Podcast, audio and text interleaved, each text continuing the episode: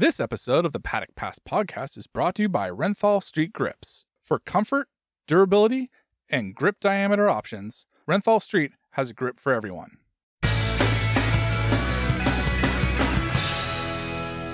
What a weekend in Qatar. On today's Paddock Pass podcast presented by Renthal Street, we're going to break down the Qatar Grand Prix, a world championship that's been won, a world championship that looks like it's almost been won, a new winner in the MotoGP Premier class, and we've also sat down with Fabio Quartararo to hear what the Yamaha man has to say. Adam Wheeler, I'm going to kick it off to you straight away because you were the man chatting to Fabio, and it was a really interesting interview. It was about Fabio as a person, much more so than Fabio as a rider. Thanks, Steve. I'm still not going to pay you any extra out of my allocation from the Paddock Pass podcast for the nice words, but uh, yeah, it was just a you know a, quite a personal chat about his sort of um, upbringing in in this world. I mean, he's still a young rider, a young athlete, you could say, despite being a world champion already. And instead of kind of recycling the whole strife with Yamaha, uh, the goal was really just to tap into a little bit of his technique and his approach to MotoGP. So um, yeah, that'll be come up later in the show. I hope people like it. Yeah, I particularly like the bit whenever he talks about being a bratty little kid anytime there was anything to be won. That's always good. So it also segues nicely to our bratty little kid, Neil Morrison. You're back in the land of the living after a couple of months on a, uh, living out of a suitcase. Exactly. Yeah, I'm coming to you live from my apartment in uh, in Barcelona, and by golly, it feels good to have packed my suitcase away. Uh, I can't tell you just how good it feels. Six weeks on the road, yeah, being back home has never felt so good obviously enough, Dave, you've been at home for the last few rounds, but you're getting ready to go to Valencia and get back to the paddock for the last race. But probably more exciting for you, the first test of 2024 as well. Uh, absolutely. Um, the, I mean, uh, to be honest, I'm not all that excited about the final race. I just want it to be done. Uh, again, I mean, looking forward to finding out who ends up uh, being champion because I think that is going to be properly exciting. But the test, yeah, I mean, oh yeah, aside from wait. the small matter of the champion being decided, you know, it's not that much to be decided. It's not that much to get excited about. There's a champion every year, Neil. There's a champion every. Someone wins the title every year. It's not that much of a big deal. Steve, you pointed out the logistics. I think in Neil's case, never has a man so tall travelled for so long with a suitcase so small. I would like to know how you did it, Neil. Were you washing your clothes every two to three days? I mean, a 25 kilo suitcase is uh, a fairly substantial size, I would say, Ad. so it wasn't your usual little uh, European runaround then, uh, which you know looks fairly cute when you're pushing it through the airport. I mean, there's a difference between going somewhere for five days and uh, you know I don't need to bring all my makeup and hair dryers like you to a, a simple four day uh, retreat. Uh, touche, but there you know there is a bit of a story about your jacket though, right? My jacket. Yeah, didn't you recover it uh, one year later after leaving it in a hotel in Qatar? Uh, yeah, yeah, I did. I left it in Qatar last year and I picked it up this year. It's not that exciting a story, but um, it's a man who has a wardrobe around the world. I like it. Yeah, it's actually really smart because it does save on your uh, save on your luggage allowance. And also, did they wash it for they you while it was gone? They, they, they, offered to send it, but Scandalous. it was like 200 euros to send it to Europe. So I thought, well, I'm going to be in Qatar next year, so why not just pick it up? Have then? you left your dirty cacks there this time as well? Yeah, I'll pick them up cleaned for uh, March next year. I have to say, Neil, sailors have a different girl in every port. You've got a different jacket at every circuit. It's a good plan. You know, eventually it's going to come back to you. Let's uh, get moving on to the Qatar Grand Prix then, guys. Neil, I'm going to come to you at the start. Your rating for this race, what did you think of it? Yeah, it was it was a good weekend, wasn't it? There was lots of drama. Moto3 was interesting. Model MotoGP was interesting, even if it was slightly disappointing for reasons we'll come on to. Um, the reasons why, uh, you know, the result was kind of the way it was were kind of difficult to stomach, I guess, in, in this late stage of the year. But I'll say uh, an eight because there was drama on Saturday, lots of drama on Sunday. And, um, yeah, on Sunday, I also knew I was one day away from coming home. Yeah, always enough to motivate anyone, really. And uh, Adam, obviously, you were in Qatar as well. What was your thoughts on the race? Uh, Steve, I've got to agree with pretty much everything Neil says, uh, both for the reasons and the score. I'm going to go for an eight as well. I was really impressed with how Qatar had remodeled their facilities, the whole infrastructure. There seemed to be more public there than there was usually. Uh, when you came out of the media center and you're walking around this sort of environment, I mean, it was a real kind of cutting edge feel. The way that sort of LEDs have been imposed everywhere. Uh, the use of the lighting, Lusail itself is a, is obviously a unique spectacle on the MotoGP calendar. I just, you know, it's it is something special, and I like this Grand Prix. It is um, a little weird, of course. It has very little in the way of atmosphere, and I do wish the track could have equaled things a little bit more. Uh, but you know, it was was a cool Grand Prix. Dave, very little in the way of atmosphere, and uh, that brings me back to when we first met in Qatar back in 2012. And uh, you know, it's a very different place now than it was back then. But what was your thoughts on the race? Um, I will give it a seven. I think um, I, I, for the same reason. I mean, uh, both Ad and Neil have made very much the same sort of points as uh, uh, as I would make. It was there was a lot of tension. There was there was a lot of drama. Um, it was interesting. Uh, obviously, the facilities at the Qatar circuit are fantastic, um, which is entirely down to F1 and has nothing to do with MotoGP, sadly. Um, uh, also, the I mean, like we'll come on to this in a moment, but the, the, the, track, the fact that it was new asphalt, that also created all sorts of problems, all sorts of drama, um, uh, and all sorts of uh, interest. So, uh, yeah, I mean, even Moto Two race was was sort of interesting for for a bit as well. There was some there was some stuff going on, so not I bad. I'm shocked at this, Dave. You've said on Twitter that you watched the Moto Three race. Now you're telling us on the podcast you watched the Moto Two race. You must have sat down and actually watched all three races for the first time, and I, I actually wouldn't know the last time you did that. The last, well, basically the last time that they were at a civilized hour and not um, at, um, uh, well, yes, not a good time for me o'clock. Yeah, well, we're back into Valencia at least, so it, it'll be decent times for you, but you'll have to be up good and early to get to the track on time. Neil, Let's uh, go to our moments of the weekend. What was what was the one that stood out to you? Well, it was a weekend with lots of moments, Steve. But I'm going to choose uh, two moments in the, the sprint race when it was basically the two championship challengers going head to head. We saw a pretty spicy move from uh, Jorge Martin on Pecco Bagnaia going into the first turn, uh, where he just eased them out wide, and then he made a bit of a mess of his first lap, found himself back behind Bagnaia, and I think it was on the second lap when he made another pretty spicy little move down into turn 10, um, where he just kind of ran the, the, the, his fellow Ducati man just a little bit wide and uh, off the racing line, and it was um, it was fantastic at that moment. Uh, Martin was just uh, kind of shoulders puffed out and in swashbuckling form, and Bagnaia was completely powerless to to to, to react. Um, and you know, there's been quite a few times this year where on Saturday you think, "My God, this is only going one way," and then a day later the narrative completely changes and it uh, basically turns 180. So um, yeah, but I thought there were two two great moves from Martin and uh, even spicier given what was at stake. Yeah, and obviously at that time, like you said, Neil, it always looks like the momentum's going one way or the other. But at that time, Adam, you did have to think Jorge Martin. He's our favourite now to win the world championship. It almost looked like after the sprint race. Yeah, that sort of is connected to my moment, Steve, uh, which took place right after the race on Sunday because um, as Neil pointed out, Jorge Martin went through sort of a whole spectrum of emotions. Actually, in his media debrief after the Grand Prix on Sunday, I sort of asked him about this, and he said it was like a relationship in 40 minutes. There was all sorts. There was anger, frustration, joy. Uh, he said at one point he was actually laughing, um, you know, because of the ridiculousness uh, of the situation with his rear tire. And as we saw throughout the race, I mean, he was shaking his head, he was making all sorts of gestures. I think Mar- Marquez said he was following him, and you could see that he just clearly wasn't able to sort of use traction out of the corners on the bike. You know, something had been such a strong point for him on Saturday. But anyway, he comes into the pit lane, and the, the team immediately, the Pramac team, closed the garage. I mean, that was a pretty forceful gesture of "Don't bother us. We we need to sort of uh, digest what's just happened to us and the fact that the championship might be decided."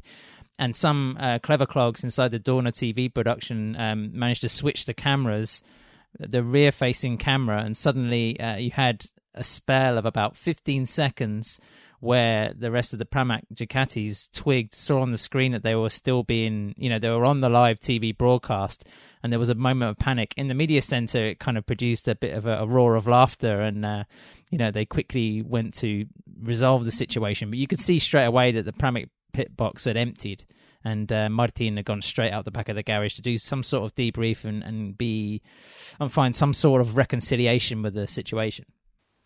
Uh, if you have a MotoGP.com subscription, that you can actually watch the whole thing from his onboard camera. So you actually see him pull in. You watch the entire sequence of about. It, it takes them about four minutes, and you actually see the moment where the mechanic goes, "Oh." what are they doing? They're showing him. It's great. And then at a certain point, they're sort of like trying to figure out which camera it is. And then at some point, the last thing you see is a mechanic coming towards the camera with a screwdriver, and then the screw the screen glows blank. It's just superb. Highly recommend. I do always recommend watching back the races on the onboards because you learn so much more from sitting there watching. Obviously, whenever you've got so many Ducatis at the front of the field on a, on a regular basis, it takes away a little bit from it. But you really do get to see the differences between different riders, how they approach things, and the different bikes. David, what about you though? What was your big moment of the weekend? I mean, my big moment of the weekend was the moment where it nearly all went wrong. Where I mean, it, we'd already seen the championship turn on its head when Jorge Martin was having such a miserable time. Uh, then we saw Fabio Di, Di Giannantonio put a just outstanding pass on uh, Pecco Bagnaia. Uh, and then they got to the end of the straight, and Pecco Bagnaia got sucked into the slipstream of, Pe- of uh, Fabio Di Giannantonio and, you know, nearly rammed into the back of him, uh, managed to miss, ran wide, lost a couple of seconds, and thought, well, that's it, I'll, uh, uh, I'll just cruise around. But it, bent his arrow. was. It, it, yeah, bent his arrow. But the fact that all of this happened uh, shows you how close it could. It, it, it, we almost had the championship change again. So instead of um, uh, uh, instead of Pecco gaining 14 uh, points, he nearly lost sort of eight. You know, it, it could have been a very different. It's quite a nice little moment when they go just before the podium ceremony, where basically Dorna shows the three podium men standing together watching highlights, rewatching or watching highlights of the race, uh, and um, that moment was shown and Di Giannantonio obviously didn't see at the time how close it was because he was looking ahead, and he just looked at Pecco and he was like, "Are you effing crazy? Like, what what the hell were you doing?" and I think that was pretty much the uh, the sentiments that everyone watching was feeling. Yeah, I have to say, I thought it was one of those where you can see again just how much everyone's on the limit, even whenever they're trying to think about winning a world championship or whatever it is and it's easy just to get sucked into braking zone like that. Pecco, you know, could have gone really wrong for him. As it was, it didn't. For me, my moment of the weekend was probably the best bit of trolling you'll see in MotoGP, the mapping eight. I thought it was just it was great stuff from from Gresini's. That was that was good fun to see. But um, let's uh, let's move it on to our big big topics. But Steve, was it really trolling? I, was it really trolling? I think, um, as in Frankie Carchedi said, that was a signal just to go for it.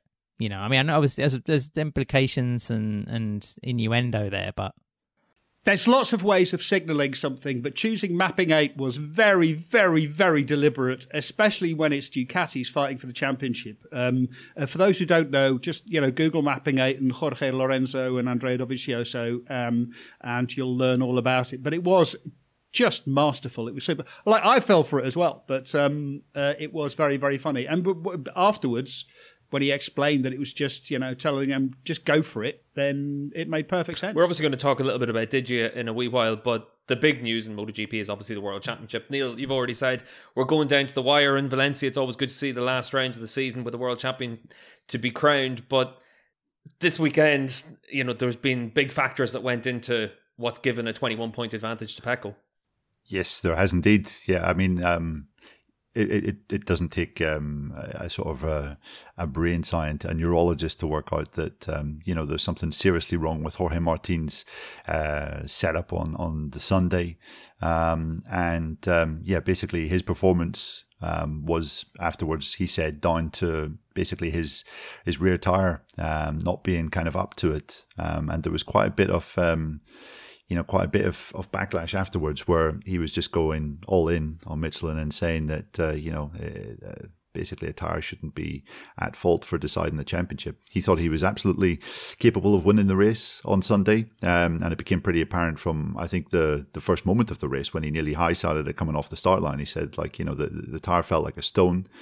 That happens when the track's dirty, but the track wasn't dirty, he said, or it happens when the, the tire has 30, 35 laps on it. It was a new tire. Um, so he said it became pretty clear almost immediately that um, he was uh, he was really lacking rear grip. And I mean, you just have to look at Martin's pace. He was doing mid one minute 53s for fun during the sprint. That was kind of the race pace up at the front in, on, on the Sunday. And uh, I think it was after the fourth or fifth lap, Martin could not buy a 53. He was in the 54s right the way through and said he was, it felt like he was crashing at every corner. So, um, yeah, crazy for this to have happened at this kind of like critical stage of the championship, especially Martin having a decent chance of maybe even overtaking Bagnaia in the championship. Um, if he had won and say Digi had finished second. Um, yeah, but as I'm sure we're going to talk about, you know, Michelin might not exactly see it that way.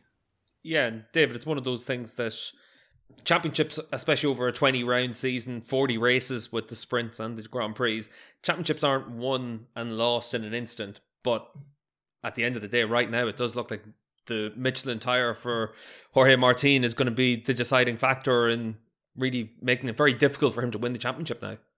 Uh, yeah, I mean, there's there's a phenomenon called recency bias, which is that you think that the last thing that happened is what were, is what really matters, um, and uh, obviously it isn't. It's much longer than that, as you say. You know, we've had 19 races, we've had uh, well 19 Grand Prix and 18 uh, sprint races. That's a lot of racing. There's a lot of things which have happened, so you can't just say there were. You know, th- this this was what made the difference.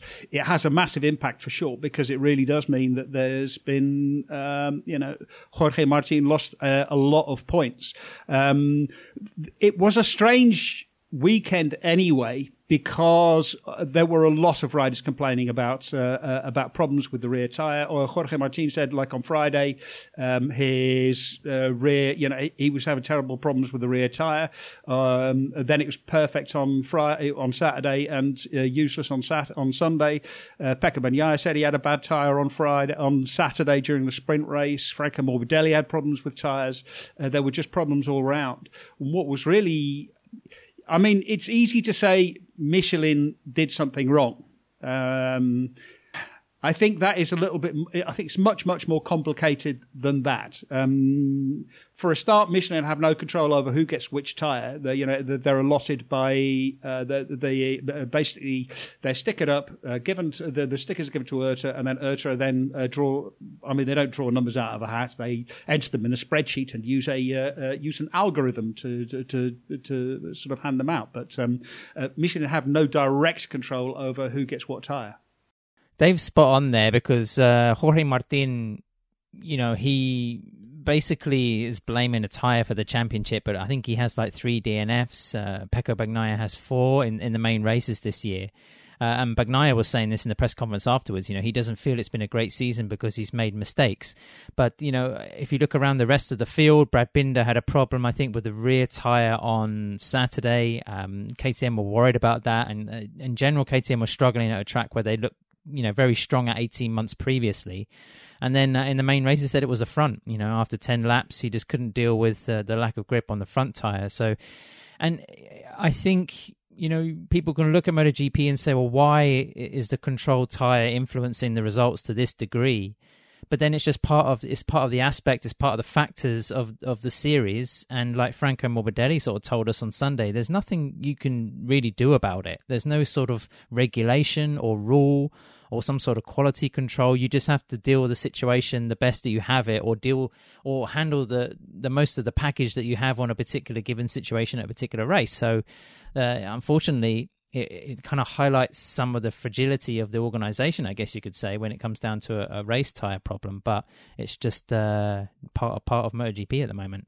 Uh, I think there's also a really big factor is the track as well because it was new, it was very dirty. Pirelli had problems uh, with F1 there. I mean, in part during uh, due to the curves, but also uh, in part due to the, the, actual track surface. The track surface um, there was a lot of what they called macro roughness, which means you know there was sort of there was big roughness on the track, so it was using a lot of tire. It was it was affecting the tires. And if you actually look at the lap times, they were astonishingly fast. Uh, they were a, a, set a whole second. I think. Um, uh, uh, let's see, Luca Marini was one second faster. Uh, uh, for, his pole time was one second faster. And Enea Bastianini did a did a 52 as the fastest the race lap, lap, which is, I mean, the, the yeah, on the last lap, 22 laps. Yeah, lap 22. He did it. He did 152.9, I think, uh, which is 1.4 seconds yeah, faster. and I mean, um, I thought Bagnaia was quite interesting about this afterwards. He was saying maybe the sort of devastating speed of MotoGP races at the moment is kind of a bit of a factor in this because uh, Sepang a week ago was 15 seconds faster than the 2022 race. This race was 29 seconds faster than last year. And I know we have a new track surface, so obviously you should see a big jump in, in, in the kind of race time going forward. But as Dave just said, for Bastianini to be, to be doing those kind of times right at the end of the race, it is uh, it is pretty remarkable. Um, you know, if you looked at the you know, Pecco was complaining of uh, of a rear tire issue during the sprint. Um, and if you look at his times in that, it, it was a couple of tenths. It was maybe two, three, four tenths slower than his race time on the Sunday. So uh, something was up. And, you know, I guess it is quite easy to always point the blame at the rear tire. Um, but, you know, it wasn't as if he was losing a massive amount of time on, on, on that sprint. Whereas Martin, I think if you look at his kind of average time from the sprint and compare it to Sunday, it was eight, nine tenths on average slower, um, and that is a, that is a serious amount of time. And you know when you sort of listen to the, um, the, the kind of the feeling that he was experiencing during the race, you would have to say that that, that, that is what is his fault. But we should also probably mention that Michelin. Um, you know, Ad and I spoke to some people from Michelin on, on Sunday night, um, and they said that, that they couldn't find anything that was really that strange uh, with Martin's rear tire. Um, they looked at his data. There was nothing strange or odd with the, the kind of pressure. Um, the outside of the tire looked in reasonable condition. It said, you know, other riders like Fabio Quartararo, who finished, I think, seventh, his looked a lot worse, kind of rougher on the edge. Um, and they were adamant that the tire had been transported, had been made in France recently, had been transported to Qatar in the kind of the right way. I think temperature controlled as well. Um, so they were going to be conducting some pretty deep analysis and you know we're recording this on, on Tuesday after the race. They're, they're probably doing some analysis right now. Um, and and hopefully we'll hear a bit more on on um, yeah yeah this weekend or maybe on Thursday at Valencia. But for sure the, the, the new track surface and the kind of ridiculous speeds were, were possibly a factor also. Just just to get to those ridiculous speeds uh, someone pointed this out on my website that um, uh, Taka, uh, Taka Nakagami uh, he uh, finished 19th with, uh, and his race time I think was two seconds faster than the race winning time last year. So they were nearly 30 seconds faster than 29. The, than the race time last year yeah, it's insane. It's just that it. I mean, it is really, really ridiculously so much faster. That completely changes the the tires. Everyone came to Qatar expecting to use the softs. They couldn't use the soft. They were having to use the hards. Um, I think there are so many different factors. Um, it's easy to point to the the, uh, uh, the, the finger at Michelin. It might even be right to point the finger at Michelin, um, but it's just really difficult to really pin it if down. you want another example, then I don't think we can describe Jack Miller's form as competitive throughout the weekend. But then he was kind of shaking his head at us, saying, "I'm a tenth off the lap record, and I'm down in 16th." And you kind of you kind of forget that, you know, when you look at what's going on around the track. But Dave, I have a question for you. What is there a way to fix this? I mean, you know, we know Michelin need another year before they bring another front tire, but I think you mentioned something about this on Twitter. Do Michelin accelerate? Can they accelerate that program, or do they just chuck the new front tire in next year and hope for the best? You know, is there something that can maybe change the parameters of these these problems? No, I mean the, the the front tire thing is separate because it's just about sort of like the heat that, that goes into it. The the problem is is one of quality control and consistency. The trouble is as the racing gets closer, as everything gets uh, faster, you know, it used to be that yeah, as it gets faster, but also as it gets um, uh, when you've got lots of people within sort of a couple of tenths, then a few hundredths starts to make three or four different uh, uh positions on the grid. Uh, whereas perhaps mm, four years ago, five years ago, when it wasn't quite so close, certainly 10, 15 years ago when it wasn't as close, you know, a couple of hundredths didn't make any difference at all. So any kind of um, even small variation in quality control is magnified out massively. It, it's it's really. I'm not sure that it's easy to, to, to fix. I think it's really, really uh, complicated. But yeah, it is clear it would help all of MotoGP if Michelin could have another go at their quality control and try to improve it because it's really important. Yeah, there's never an easy way to magic a solution out of anything. But Adam, it kind of brings us on to the next big talking point we have from the race, and that's the form that we saw from Digia because he really has magicked it around over the last few rounds. Himself and his crew chief Frankie Carchedi, they've been able to find a working window for that bike that really has allowed Digia to make a big step forward. Yeah, forgive the poor research, Steve, but one rider, I can't remember who it was, I should have delved deeper into the notes, um, wanted to cite the situation around Digia, saying, well, you know, if you don't have a contract or if you get to a stage where you really have to ride for one, then that has to be a factor in performance. Um, maybe that is the case for some athletes. Uh, I think the turnaround with Digia, you know, by his own admission, just comes with a familiarity of MotoGP. I think we have to remind ourselves not everybody's going to be a Marquez or an Acosta. Some riders need a longer time to build up and, and get familiarity with it. And also, you can reference Bagnaia's results. I mean, it's a similar kind of rate of development there. I think um, Di Antonio has been unlucky with the situation around Marc Marquez. He's said this repeatedly. But then he was also talking quite interestingly about um, Jorge Martin and the way that Martin is able to move himself around on the Ducati, the way he uses his weight and his positioning to really exploit the strengths of the motorcycle. And, and, the Italian said that's something that he's been learning to do. Uh, he's also had his own injury problems. I think he had a concussion at the start of the year, uh, maybe a shoulder problem. Neil, you might remember more than me um, when it comes to that. But you know, I, I, it's, it's, a shame he's in this position, but his podium in Phillip Island was superb.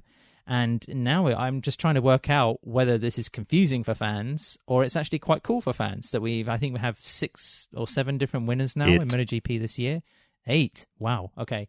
Um, you know, we'll have six Ducati winners, right? No, nil from the eight. Uh, ooh, uh, the only one missing is Marini um, and Alex, Alex Marquez. Marquez. Yeah. He well, he has a sprint win, doesn't he? But he doesn't have a. So uh, yeah, I mean, I, is that good or is it, you know, slightly weird? I don't know. Well, yeah, I think you know you look at Digia and the situation that he finds himself in, and obviously he's benefited massively from Ducati's strength uh, towards the end of this year, um, but he's also been a victim of it because, as you're saying, Ad, uh, you know, he probably is roundabout where Pecco Bagnaia was in his second MotoGP season. Uh, maybe a little bit behind it, but still starting to show some real impressive results uh, towards the end of his second season. Um, but the, he's on the best bike on the grid. Well, the the twenty the GP twenty two, which is minorly different to the, G- championship winning bike. It's a championship winning bike exactly, and it's uh, aside from the GP twenty three, it's the best bike on the grid. Um, and on that bike, with that package, you with that crew chief that he has, you're expected to be showing results a little faster than he has done. I mean, it's taken him a season and two thirds, more or less, to, to be able to kind of get to this level. Um, and the kind of harsh thing is in MotoGP, people judge you a lot quicker than that, um, especially if you're on a Ducati. So, um, yeah, it's it's it's kind of uh, it's quite crazy. I never thought we would be saying this about Fabio Di Giannantonio, um, but it was a brilliant performance all weekend. Second in the sprint, winning the race. The way he hunted Bagnaia down, uh, he just did it in such an assured way. Um, and um, yeah, I loved it that there was maybe a few doubts as to whether he would actually pass Bagnaia, but he just was like, "Nah, I'm going for my first win. This is this is massive for me, and this might not present itself." Um, too often in the future if I'm not going to be in MotoGP next year. So he, he went for it. And just one one quick thing, it's quite remarkable. If you look at the last six rounds and basically just tot up the points of each rider in the last six rounds, Jorge Martinez scored 150, Pecco scored 145. Then the third highest scoring rider is Digia with 91. That's more than Bezzecchi, Binder, Quartararo, Marini, Bastianini. So it's uh, it's a pretty remarkable late season run that he's put together here. And I guess underlines that we should probably just be a little bit more patient with riders in uh, in MotoGP. Well, it's one of those things. I was actually just about to say that in the last six races, six rounds, it's only Sepang where Alex Marquez has been the better Gresini rider overall. But when the decisions were made for rider lineups, and how often is this the case? When the decisions are made, the right decision was made. It's just that Digi has suddenly found form that he hadn't shown up until then, so you can't really blame Gresini, you can't blame Ducati if they've decided to look elsewhere. And then suddenly Digia finds that rich vein of form, and everyone's got a little bit of egg on their face, but it's also where it wasn't quite there early enough for him. And well, there's the small matter of Marc Marquez as well. Um, I mean, normally Marc Marquez would be staying at Repsol Honda. We wouldn't even be having this conversation. Uh, but you know, uh, Marc decided that he needed to leave, and that basically forced him out. Well, you know, uh, Digia's won a race now. Marc hasn't. Why not just swap them back? I, I, do love the way he, he kind of uh, framed this weekend that he had basically heard, I think, leaving Sepang on the Sunday night that the Repsol Honda seat wasn't going to be his. Um, it was going to Luca Marini and he came home or he went back to Italy afterwards and he was really angry. And I think he said to his a couple of his close mates and his family you know what? I'm just going to go to Qatar and win it. And he showed up on the Thursday and in his debrief he said you know what? I'm just I'm going to go out and try and win. And a few of us I'm going to be honest looked at each other and then afterwards we were like like come on did you mate? Like let's just bring it back a notch. And he did. He, he went out there and, and, you know was was absolutely determined to prove a point. And uh, the the kind of the way that he managed it all was was brilliant. And you know, I think from what Frankie Carchedi was saying afterwards as crew chief, that was almost exactly how they envisioned the race going. You know, he carried out his strategy and his, his plan to, to absolute perfection. And when he had to push with the the mapping it um, dashboard message. You know, he was in a position to do that, and uh, and and he did it really well. So, yeah, absolutely. Um, you know, absolutely astounded. Really, um, you know, I, I, I don't think I've been this wrong in my judgment about a rider in, in quite some time, and I'm usually quite wrong about my judgments Probably about riders. since since Bestia, Neil. Or An- Andrea Migno. oh yeah, yeah, Andrea Migno. Definitely not letting you letting you live I'll, down I'll Andrea those, Migno. Uh, other two claims to the cars come home. Bestia. I've never dodged it. yeah, I, I think we need to clip that part of the podcast and just like, can we pin it somewhere? You know, maybe as sort of as part of the, the masthead on the website, Dave. But uh, yeah, going back to that debrief on the Thursday, we were kind of scoffing. It was like, uh, Digia, mate, you know how much it costs to have any alcohol in this country? You, you know, calm it down. Otherwise, any kind of bonus you're going to get over the weekend for finishing the top 10 is going to be gone. So it was, um, it was a little, uh, yeah, unrealistic, but turned out to be very prophetic. Um, and we're recording this, like Neil said, on the Tuesday, and it's interesting that Dorna have slotted Digia into the pre-race press conference for Valencia. So I do wonder, you know, if there is some kind of news that he's got to deliver. Realistically, the only slot left is VR46, but I think um, Jack Appleyard spoke with uh, Uccio Salucci um, at some point over the weekend on the, the live feed and uh, the the message from VR46 is they didn't want to go. Um, they had respect for Digia, but they wanted to go more in the direction of a young rider from Moto 2. So uh, it's hard to know what kind of avenue he could have. Maybe to go down the Ducati test route. Yeah, or also, I mean, it's clear that VR46 want to put Fermin Aldeguer in the spot that will be um, left vacant by Luca Marini, but all indications from Aldeguer's team and Luca Boscoscuro in Qatar was that he wasn't going to let Aldeguer leave because he's looking at a guy that can go and win the championship next year, which is pretty rare for the Boscoscuro for Luca Boscoscuro's team. Um, and Aldeguer now has this situation where Pramac Ducati are sniffing around him for 2025 because they obviously envision Jorge Martin leaving at the end of 2024 if he doesn't do so at the end of this year. Um, so for Aldeguer, it's, it's not one of those cases that if he misses out on this Ducati seat, it's it's a disaster because there's another Ducati team willing to give him a full factory bike in 2025, and it is going to be interesting to see just how how Luca Boscoscuro plays this because it's quite a risky strategy keeping a rider against their will, um, but at the same time you can completely understand it because who's he going to put in Aldeguer's seat that can win a Moto 2 championship at this late stage when they're testing uh, in less than a week's time? For the first time for 2024. Yeah, I mean, it, the thing about Aldeguer in the uh, going to Pramac is that uh, Ducati are creating a bit of a KTM situation for themselves, where they've got sort of 37 riders for, for basically four bikes, um, or or eight bikes. You know, there's just there's so many riders who are looking at that. We've talked about Tony Arbolino, um, uh, Ducati looking at Tony Arbolino as well. Uh, you've got um, Marco Bezzecchi wanting a factory ride. This is why Luca Marini is leaving because you know, like Bezzecchi wants a factory ride, and there's and there's not a lot of room in there. Also, the talks you know, or the rumors that we've heard around MotoGP is there won't actually be eight Ducati bikes on the grid after 2024. So, you know, that's that's another situation as well. And riders have to not only think, well, what bike do I want to be on, or what team do I want to be in? That you know, that's also sort of something to deal with.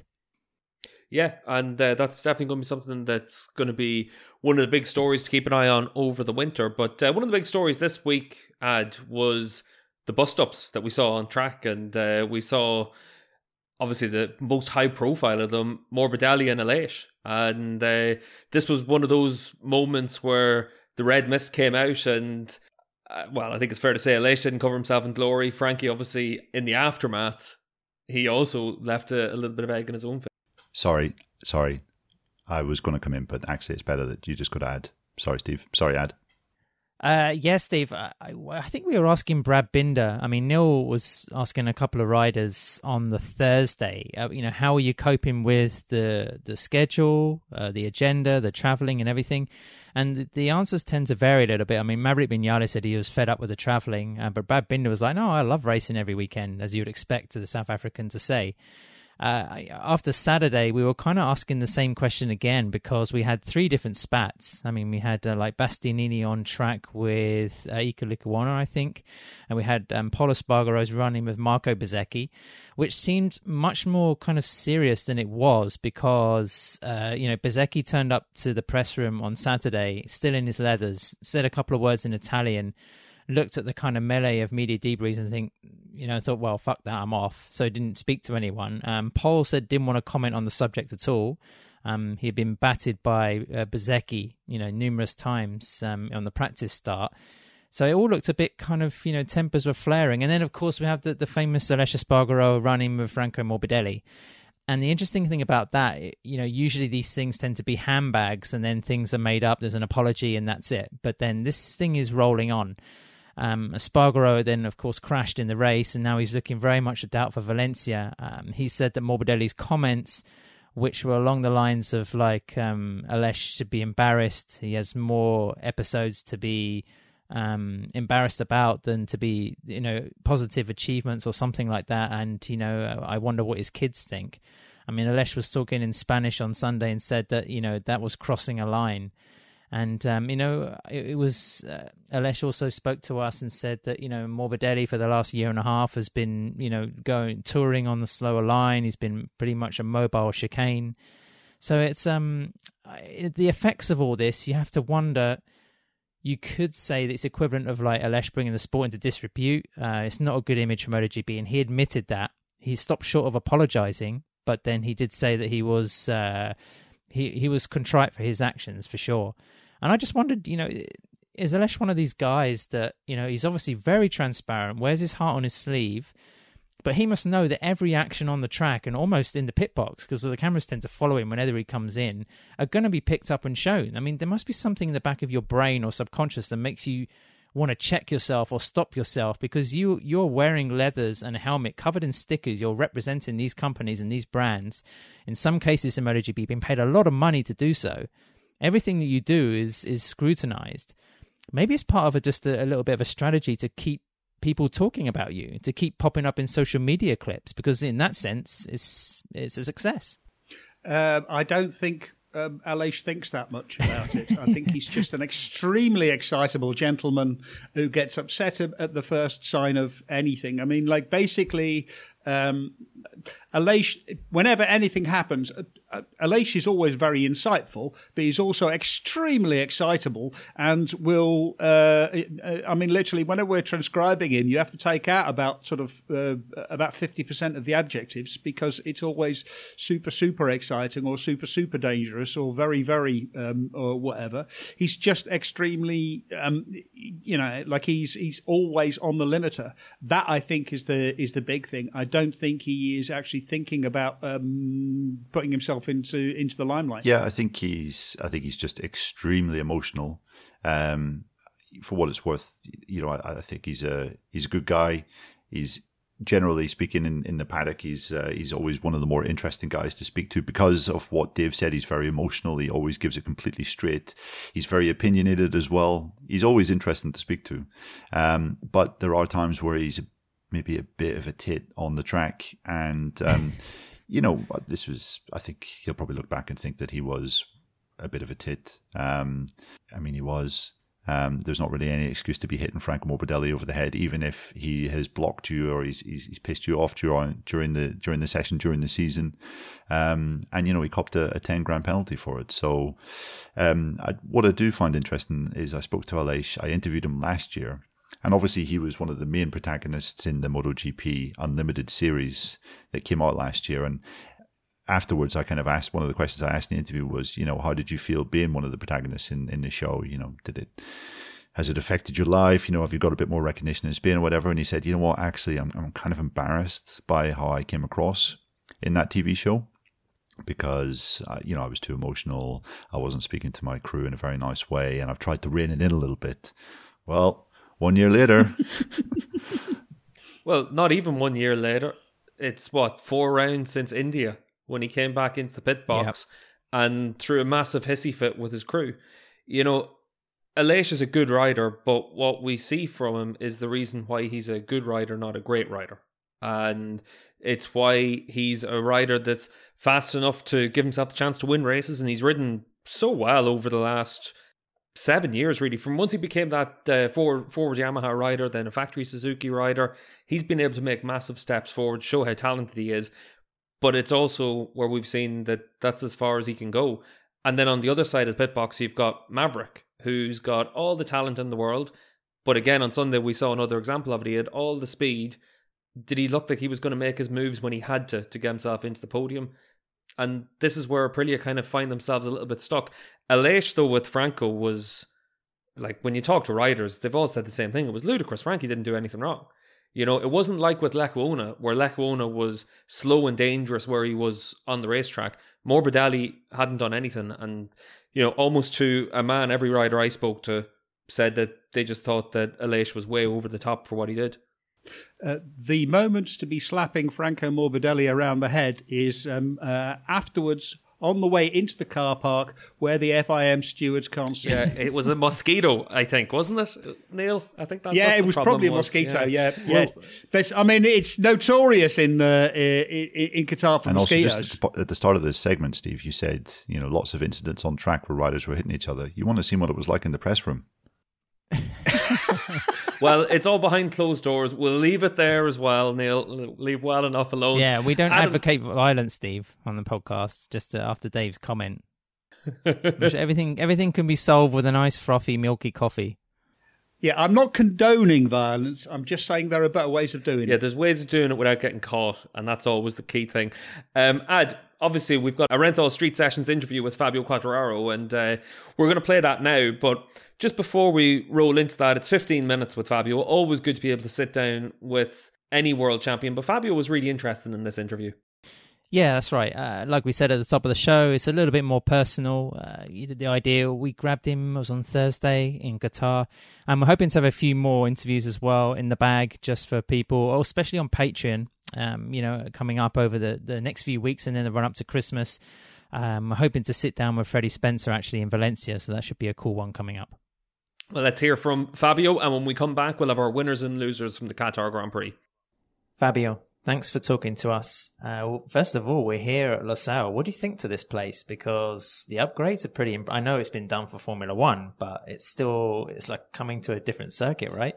Yeah, exactly. I mean, has been done for Formula One, but actually right now we are here, so was uh, was a good change for us. And uh, yeah, it's a total different paddock. I mean, before was uh, purely the desert here, and uh, now we are we are in a really proper paddock. So it feels really really good.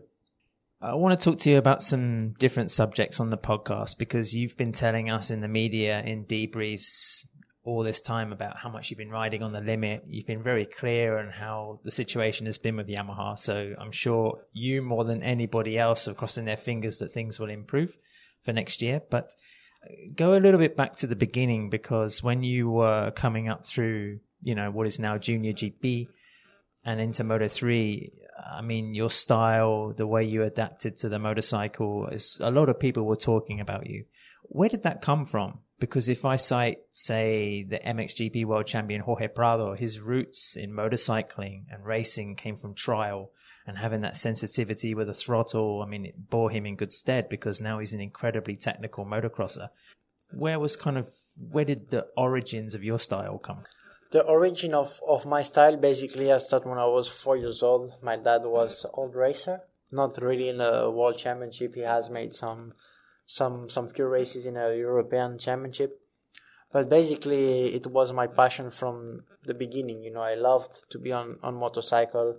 Uh, I was hyperactive when I was a kid. I'm still, but uh, I mean, you know, was the the feeling of having this adrenaline on the bike, and uh, step by step, I I think that my level went uh, went up, and um, and I was fast, and you know, um, if I play cards, I want to win. Whatever the game I am, I want to win, and this mentality is since I have five years old, and this is I think why I also uh, really wanted to be in motorcycle. And all the championships I I was I really wanted to be on the top. And I think this was um, a step that was was important for for me and I think this is why also I had this mentality of of win that mentality is quite strange, right? There's not many people who have that and have the commitment to reach the level that you have.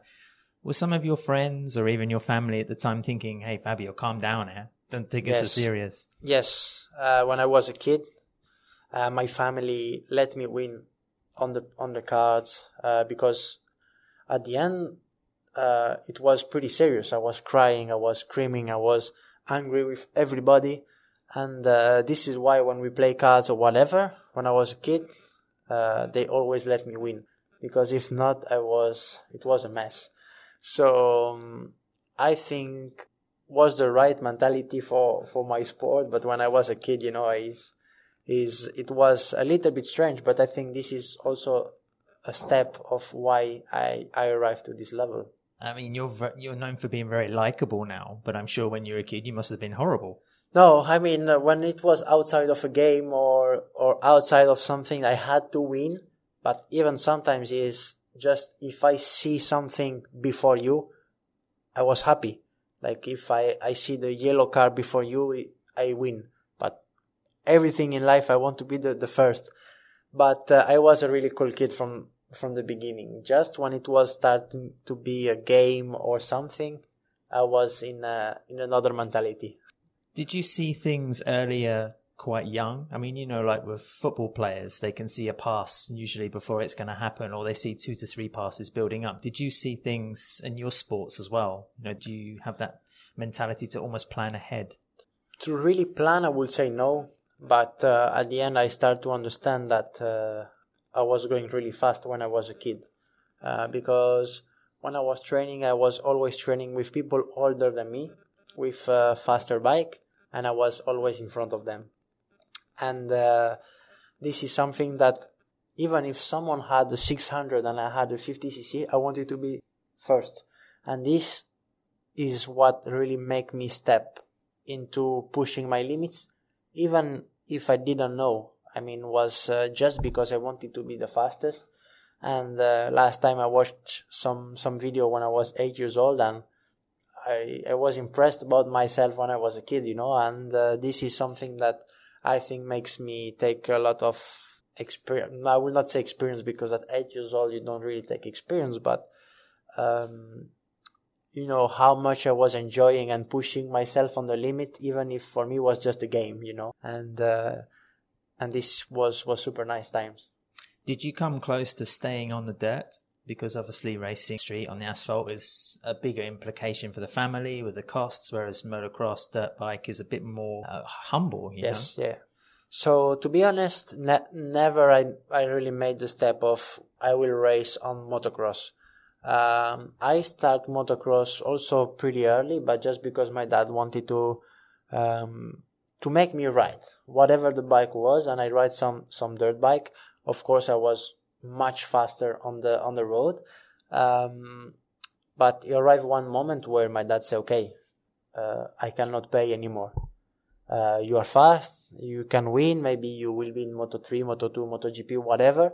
But right now, I have no money to to pay and at that moment one one sponsor arrived and uh, I was in the Spanish championship in Moto3 and uh, I won on my first year. And from this moment everybody wants me in the team. Uh, so this was a big relief from my from my family. Uh, you know my dad is uh, is doing keys and doors and my mom is a hairdresser. So uh, I don't come from a rich family and um, this helps me a lot especially for for them. Uh, and and yeah, so was a really special moments when when I won my first Spanish championship in in Moto three. You moved to Spain when you were quite young. When you look back now, do you think actually good education and experience for me? I mean, you speak impeccably in three languages. You have multicultural friends from around the world, even. I mean, it, it's a strange background, but also it must be a good one. Yes, it's a good one. I mean, uh, we I was moving to Spain when I was already seven, eight years old. Uh, and actually in France was no championship, was only five or six riders and was just exhibition. Um, and when I was in Spain, was 50 riders on a go kart uh, track. Uh, it has to be two races, and the level was super super high. And I think in everything, when you play with people with a high level, is where you really uh, improve yourself as as a rider. And um, the experience I took when I was really uh, in this championship was was really good, and I think was a uh, well, I'm sure was the right thing to do. Uh, what we do to, to Spain, especially for the championship. You built up experience and, and you developed, but your natural philosophy for riding a motorcycle is that something also you had to work on because some riders again to go back to motocross they like to ride a lot on bottom end torque things like that did you form a way, a feeling, you know, that you still have today? Yes. Uh, my strong point always when I was uh, on mod before I, I cannot really tell you because I didn't have the data on the bike, but my stronger point is I have no neutral moment on the bike, you know. When I release the brake, I have always an energy, you know, or the braking or the throttle. I never really stay like at the end of a braking, releasing the brake and have no throttle on. Basically, I always have all the brakes or the, the throttle, and this is something in motorcycle that is really important, especially on, on road racing. And this is what uh, I will say is I have it from from long time. Fabio, your growth in MotoGP happened when you were still so young. I mean, you were a teenager. You must have been learning who you are, who you could trust, who your friends were, your tastes how kind of difficult was that? You're still a young guy. I mean, looking back, do you, do you ever think, you know, maybe I miss some partying or maybe I miss what my cousins or friends are doing? Uh, how do you feel about where you are in your career? I mean, I sacrificed a lot of things. Uh, that right now still is is tough because when you move to Spain when you was 14, I would say, and and you don't see your friends. Basically, I lived two years just with uh, my old manager uh, my trainer, and that's it. And I was private school. So this is what I did all day: was school in the morning, training, go back, school in the afternoon, training in the afternoon, home. That was basically what I did for two years, and non seeing my friends, my family, of course, uh, is difficult when you are from 14 to 16, 17. But it, I think I take a maturity that I will never have take uh, if I was I, at home but I think it it worth it. But of course, then when you are in MotoGP, you win and you start to have a lot of friends. I mean, the people come when uh, when everything is good, and uh, there is just a few people that came when I was um, P25 or P20 in Moto2. This was a different story. But as soon as you win in um, in something, not just in motorcycle, but I mean in life, uh, this is something that you you start to have a lot of friends. But you have to realize which one is the real one. And um, I think I was pretty clever, and my family and real friends was always close to me when when I need. So having a support group, of course, is really important when this. Yes, and also um, I always have the feet on the ground, and this is something that is really natural from my my side. And even sometimes, you know, I question to my question myself like, I am humble uh, do I do something bad or people see myself in a way that is not good? And I always take care about that because I come from, like I said, a normal family, and um, I had to build all what I did. You know, uh, it's not just I arrived to MotoGP because my dad had money, and this is something that the education I had from from my parents was uh, was really good. Speaking of feet on the ground, from your social media, it seems you're quite obsessed with running. Uh, you know, making time on a treadmill or running somewhere. Is that also like a, a mental thing for you? Is like a, you listen to music, you disconnect, you disappear somewhere else? Yes. Uh, at the end, also I have one obsession with my my weight.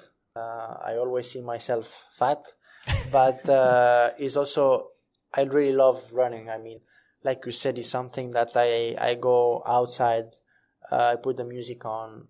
I'm alone. I can think about many things, you know, and uh, it's something that that really helped me. And uh, you know, sometimes, especially when uh, you know, in before to to sign with factory Yamaha, uh, I had other options also, and you know, that time was wow, you go running, you want to go there, you want to go left, you want to go right, you want to go left. And at the end, this is something that on running, you are alone with the music and you can think really in this. I know you were telling Dorna about your music taste, so we don't need to go there again. but, uh, you know, when uh, running led to one of your strange injuries this year, right? I mean, what, what happened there? Was it, did you catch your foot on something? Did you fall over? What, what happened? Yes, you know, in, uh, in Amsterdam is all over the floor is some uneven. Yes. Yeah. And it's bricks. No, I don't know what's the name in English, and was like a small hole, and I put my feet on it and just hit so hard my uh, my toe into the um, into there, and I broke my my fingers, my my toe. And before to start the GP, the doctor say you will not ride. I say of course I will ride because Assen is a really important race and. Uh, and um, I have to ride. They say, okay, but you will have to take surgery when you go back home. And I say, okay. And uh, basically uh, on Sunday I also crashed. I injured the elbow, and uh, I go straight to the to the hospital to to have my, my surgery. But yeah, one of the, the strangest I, I ever had. So you're making Massimo and, and Lin Jarvis sweat not only when you're doing motocross in off season, now when you're running as yeah, well. I mean, when I do some big crashes on motorcycle or whatever, I'm fine. Hopefully, always. But when I do some stupid stuff, I mean, just crashing on running, and uh, I break one one bone. So you know, in life is always always strange. Fabio, um, MotoGP fans know you for the, spectacular way you ride a motorcycle, but then also off the track, you're you're very active on social media it's good for young people, I think, young fans to see what you're wearing, what you're doing, whether you're kicking a football to Leo Messi or whatever. It's there's a really nice uh, revealing of yourself. But then that, that's also is it a little bit dangerous? Do you sometimes want to keep some things for yourself? You don't want to show too much. Always, I keep a lot of things uh, to myself. I don't really, really show the, my, I would say, my private life. Uh, I show a lot because um, you know, I think also the the fans uh, wants to see not only what is on TV because basically uh, they know I ride a motorcycle, they know I I train a lot, but they like to see also some some other part, and of course I show small small things, but I think it's uh, they they really like what uh, what's also in your I would say private life not not everything, but you know, a small part, and I think they uh, they really love it. So this is why also I'm I'm really active on media. When you see Marc doing like a Amazon series, is that something you'd like to do, or do you think mm, maybe now not the right time, or that's not really me? It's not the right time. I mean, uh, of course, uh, was a dream to win a world title, but it's sad to say, but I won only one. Uh, Marc is a different story. He has won six in MotoGP um, I think you have to get another level of um, know authority uh, because uh, I think to really make a series um, is you have to be a long time in in MotoGP or, or whatever the sport it is, and um, because right now I have a lot of things to say, but I think you need to have much more to make a kind of of a series. Also off the track, a couple of years ago, I went to buy my wife some trousers in a store in Barcelona, IKKS, and they were wrapping up the trousers in this paper, and then your face was right on top of them. And I thought, even on like my day off, I cannot escape MotoGP. There he is. I mean, you did like, I mean, it looked really cool. I mean, the modeling session and everything. Is that uh, is that something that's also fun, or again, you don't have so much time off now with 20, 21, 22 Gs. It must be hard to squeeze stuff in. Yes. So basically, it was a really nice um, project because was a brand that my mom bought a lot to me when I was a kid. uh, she loved that brand for for for kids. And uh, as soon as I tell her I will do the ambassador for men for this brand, she was impressed. and uh, this was a really nice, really nice story and really nice time. Of course, uh, my first session I was not feeling super comfortable on on modeling, but then I was uh, with um, famous also also model, and she she really helped me to to be more. more it must have been a very hard job with professional models. Yeah, but was uh, she was more old, older than me, and she really really teach me. And uh, at the end of the the days of of modeling, I was feeling much more comfortable and and less shy in front of of the camera because basically uh, here the camera is when you are riding, but there is only uh, for the pictures and everything. So it was difficult stuff in the first hours, but then I felt I felt good. Listen, Fabio, thank you ever so much for your time. Um, media days coming to an end here in Qatar, so it's good to talk to you. Thank you. Thank you very much. Big thanks to Fabio for joining us on the podcast for that Renthal Street Sessions interview. Let's uh, move it on to our winners and losers. Neil, who was your big winner from the Qatar Grand Prix? My big winner, Steve, was uh, the winner of the Moto 2 race, the guy that's won the last three Moto 2 races and uh, finished on the podium in the last five occasions. I think Fermin Aldeguer was pretty much the man of the moment. Um, I really didn't think there was a way for a rider to take the spotlight off Pedro Acosta in Moto 2 in 2023, but Fermin is absolutely doing it. Um, Acosta came into this race a bit upset that Fermin had dominated dominated him and the class so substantially, so um, so impressively in Sepang. And um, Acosta was telling apparently everyone in his box, this is the weekend that it's going to change. Well, we didn't see Pedro basically all weekend, and Aldeguer once again um, left everyone in his wake. So really impressive, and you know it's a kind of a win-win situation for him. Stay in Moto 2, he's going to be fighting for the championship next year. Go up to Moto GP, he's going to be in a really good team with a really good bike. So, um, yeah, this guy has a, a very bright future. Yeah, and he's only seven points behind Jake Dixon now as well for third in the championship. So that's going to be his target, obviously, in Valencia. But uh, it's going to be a home race for him as well. So he's going to be a man to watch there. And uh, yeah, I'm, I'm a big fan of Aldeguer. I think from what we saw in CEV, we always knew he was going to be someone that could be something a little bit good. But I don't think anyone thought he was going to be like he is. Adam, what about you? Who was your big winner? Uh, my winner from the weekend, Steve, was Honda in Moto 3. Uh, as we saw, Thank God you put in Moto 3 there, Ad, because yeah. Honda hasn't come close to being our big winner at any stage this year. Yeah, absolutely. Um, certainly not in Moto 2. Uh, well, not for a few years now. Uh, yeah, Moto 3, and, you know, somewhat against the odds. I mean, Jaume Masia, apart from a few flashes from other Honda riders, has been leading the line there. The work he's been doing with a sports psychologist, uh, the change in his performance, especially from Catalonia onwards, it's been a really strong second half of the season. I mean, Ayumu Sasaki, I think, has 11 podiums for the season. Masia has 10, but crucially, Masia's won four Grand Prix, which makes him the most successful rider in the class, along with David Alonso. But I think the Pierer Mobility Group can be a little bit disappointed with the season. You know, in between the strength of the Husqvarnas, um, you know, Alonso really shining on the gas gas, and then you know, very capable riders you know, on the KTM RC4s. Uh, I think Daniel Holgado at one point we would have said is going to drift pretty much to this title. And um, it was just a shame the Spaniards sort of challenge faltered. And Deniz Öncü, of course, you never really know what he's going to do. But uh, yeah, it was, it an entertaining, let's say, uh, last kind of. Um, I, I, really thought the championship would go down to Valencia, so it was uh, it was a shame that you know it kind of didn't. But then you know, props to Masia and Honda for that win. Yeah, I think fair fair enough. I thought Masia was super impressive in that race again, as he has been all the way through this season. But he cheated.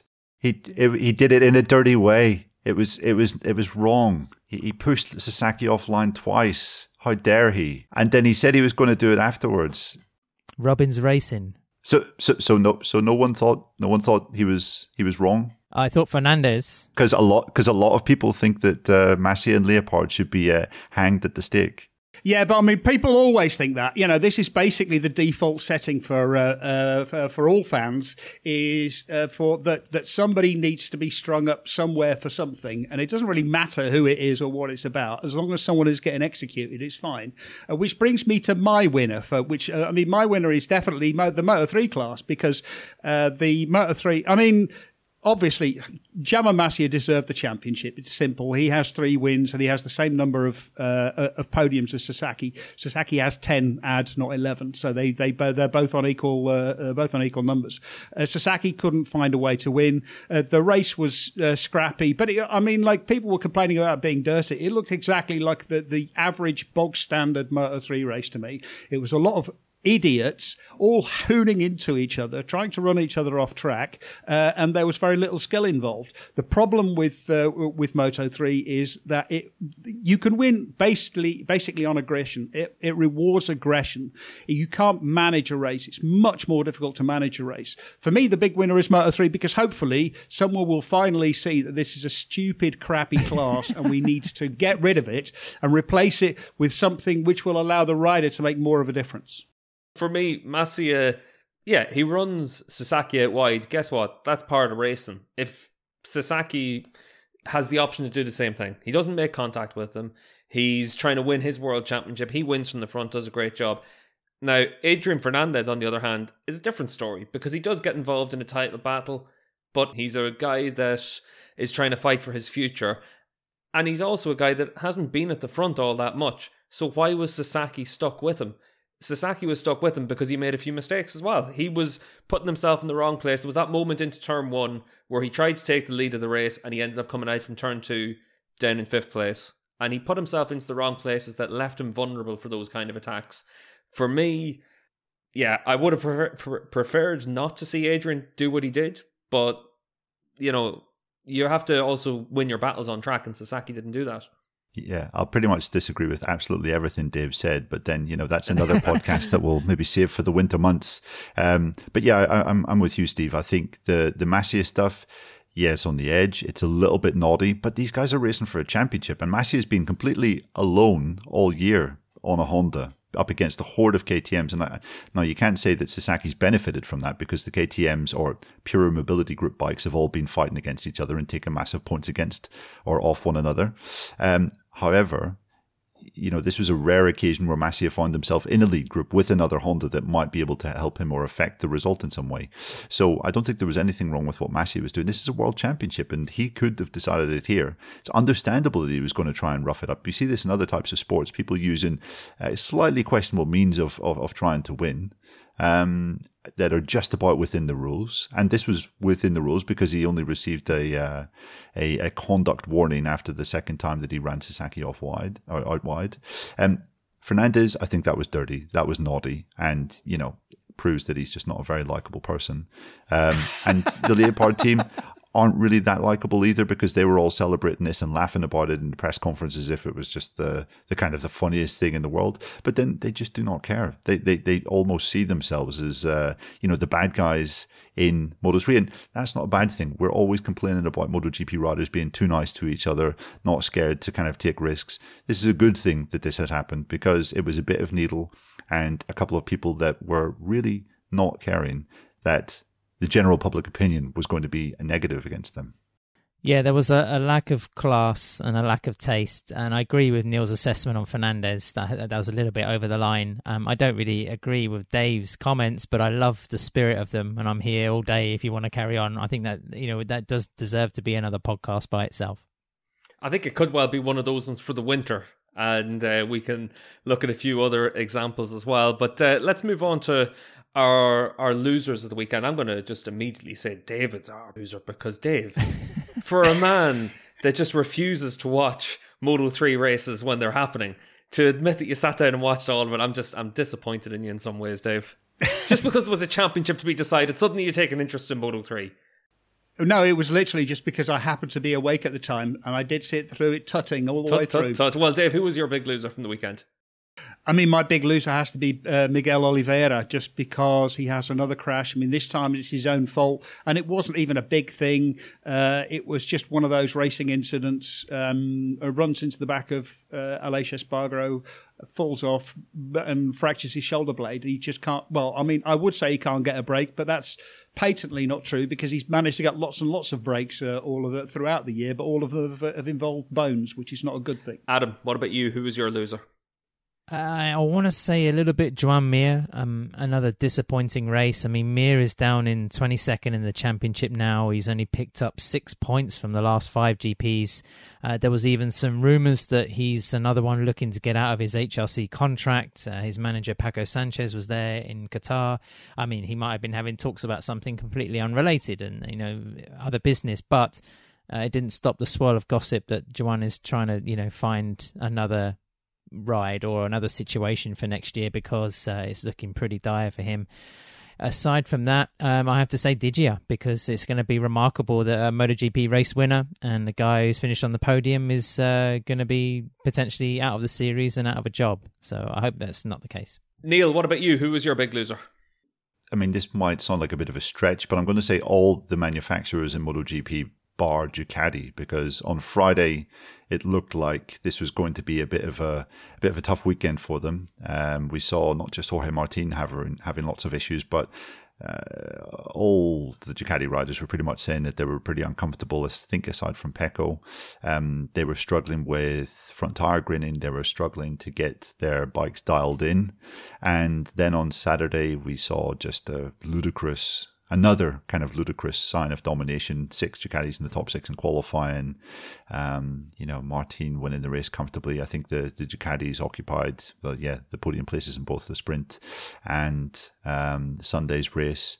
And I think it was Maverick Vinales on Saturday who was just saying it's kind of tough to take sometimes because you go into a weekend, you have a good first day, and you think, we're, we're, we're here. We're, we've actually got them on the ropes, and uh, then they're able to pull all the data and work out just exactly what's going wrong. And then they come back the next day and they're just so so fast. Um, and yeah, we mentioned it earlier. Um, ridiculous, ridiculous race time. Um, you know, 29 seconds faster than last year. I know the track was resurfaced, but Ducati are just like raising the bar consistently at the moment in MotoGP. And while KTM, Aprilia, and to a lesser extent Yamaha have showed signs in on particular occasions in recent weekends and recent months, uh, you know, this is just another example that it's, you know, Ducati are just miles ahead of everyone. Yeah, and we're stuck with this until uh, we can get rid of, uh, or, yeah, we can radically reduce the aero and uh, drastically, you know, get rid of uh, ride height devices. But that's not going to be till 27. unless there's less Ducatis on the grid. Yeah, unless there's a reduction in the Ducatis, it's going to change not an awful lot over the next week while Adam. But uh, one thing that isn't going to change as well is our Paddock Notes show on Patreon. We actually left it open to everyone last time out in Qatar to give everyone a little bit of a feel for what we do with our Paddock Notes show. But for Valencia on Thursday, we'll obviously have our usual pre event build up where we'll talk straight from the rider debriefs to get everyone up to speed for Valencia. That'll be available on your normal podcast platforms. For the rest of the weekend, though, you'll have to sign up on patreon.com forward slash paddock pass podcast for the paddock note show. We've also got uh, interviews. Adam's already mentioned uh, we've got a few interviews up there. Collin Veijer from Moto 3. We sat down with Collin recently just to basically get his his life story, Adam. And again, that was another really interesting interview. And uh, I learned an awful lot from it. Didn't realize he was a decent footballer. Didn't realize the family background in racing as well. So good work on that one as well, lad. Yeah, a couple more to come as well, Steve. So uh, yeah, uh, join us up on join up on Patreon, and um, you know keep enjoying the content throughout the winter. And on Thursday, like I said, we'll be back with our Paddock Notes show to get everyone ready for the Valencia Grand Prix. So check that out on Thursday evening. As it is, big thanks to all of us, to Renthal Street, and to everyone for listening.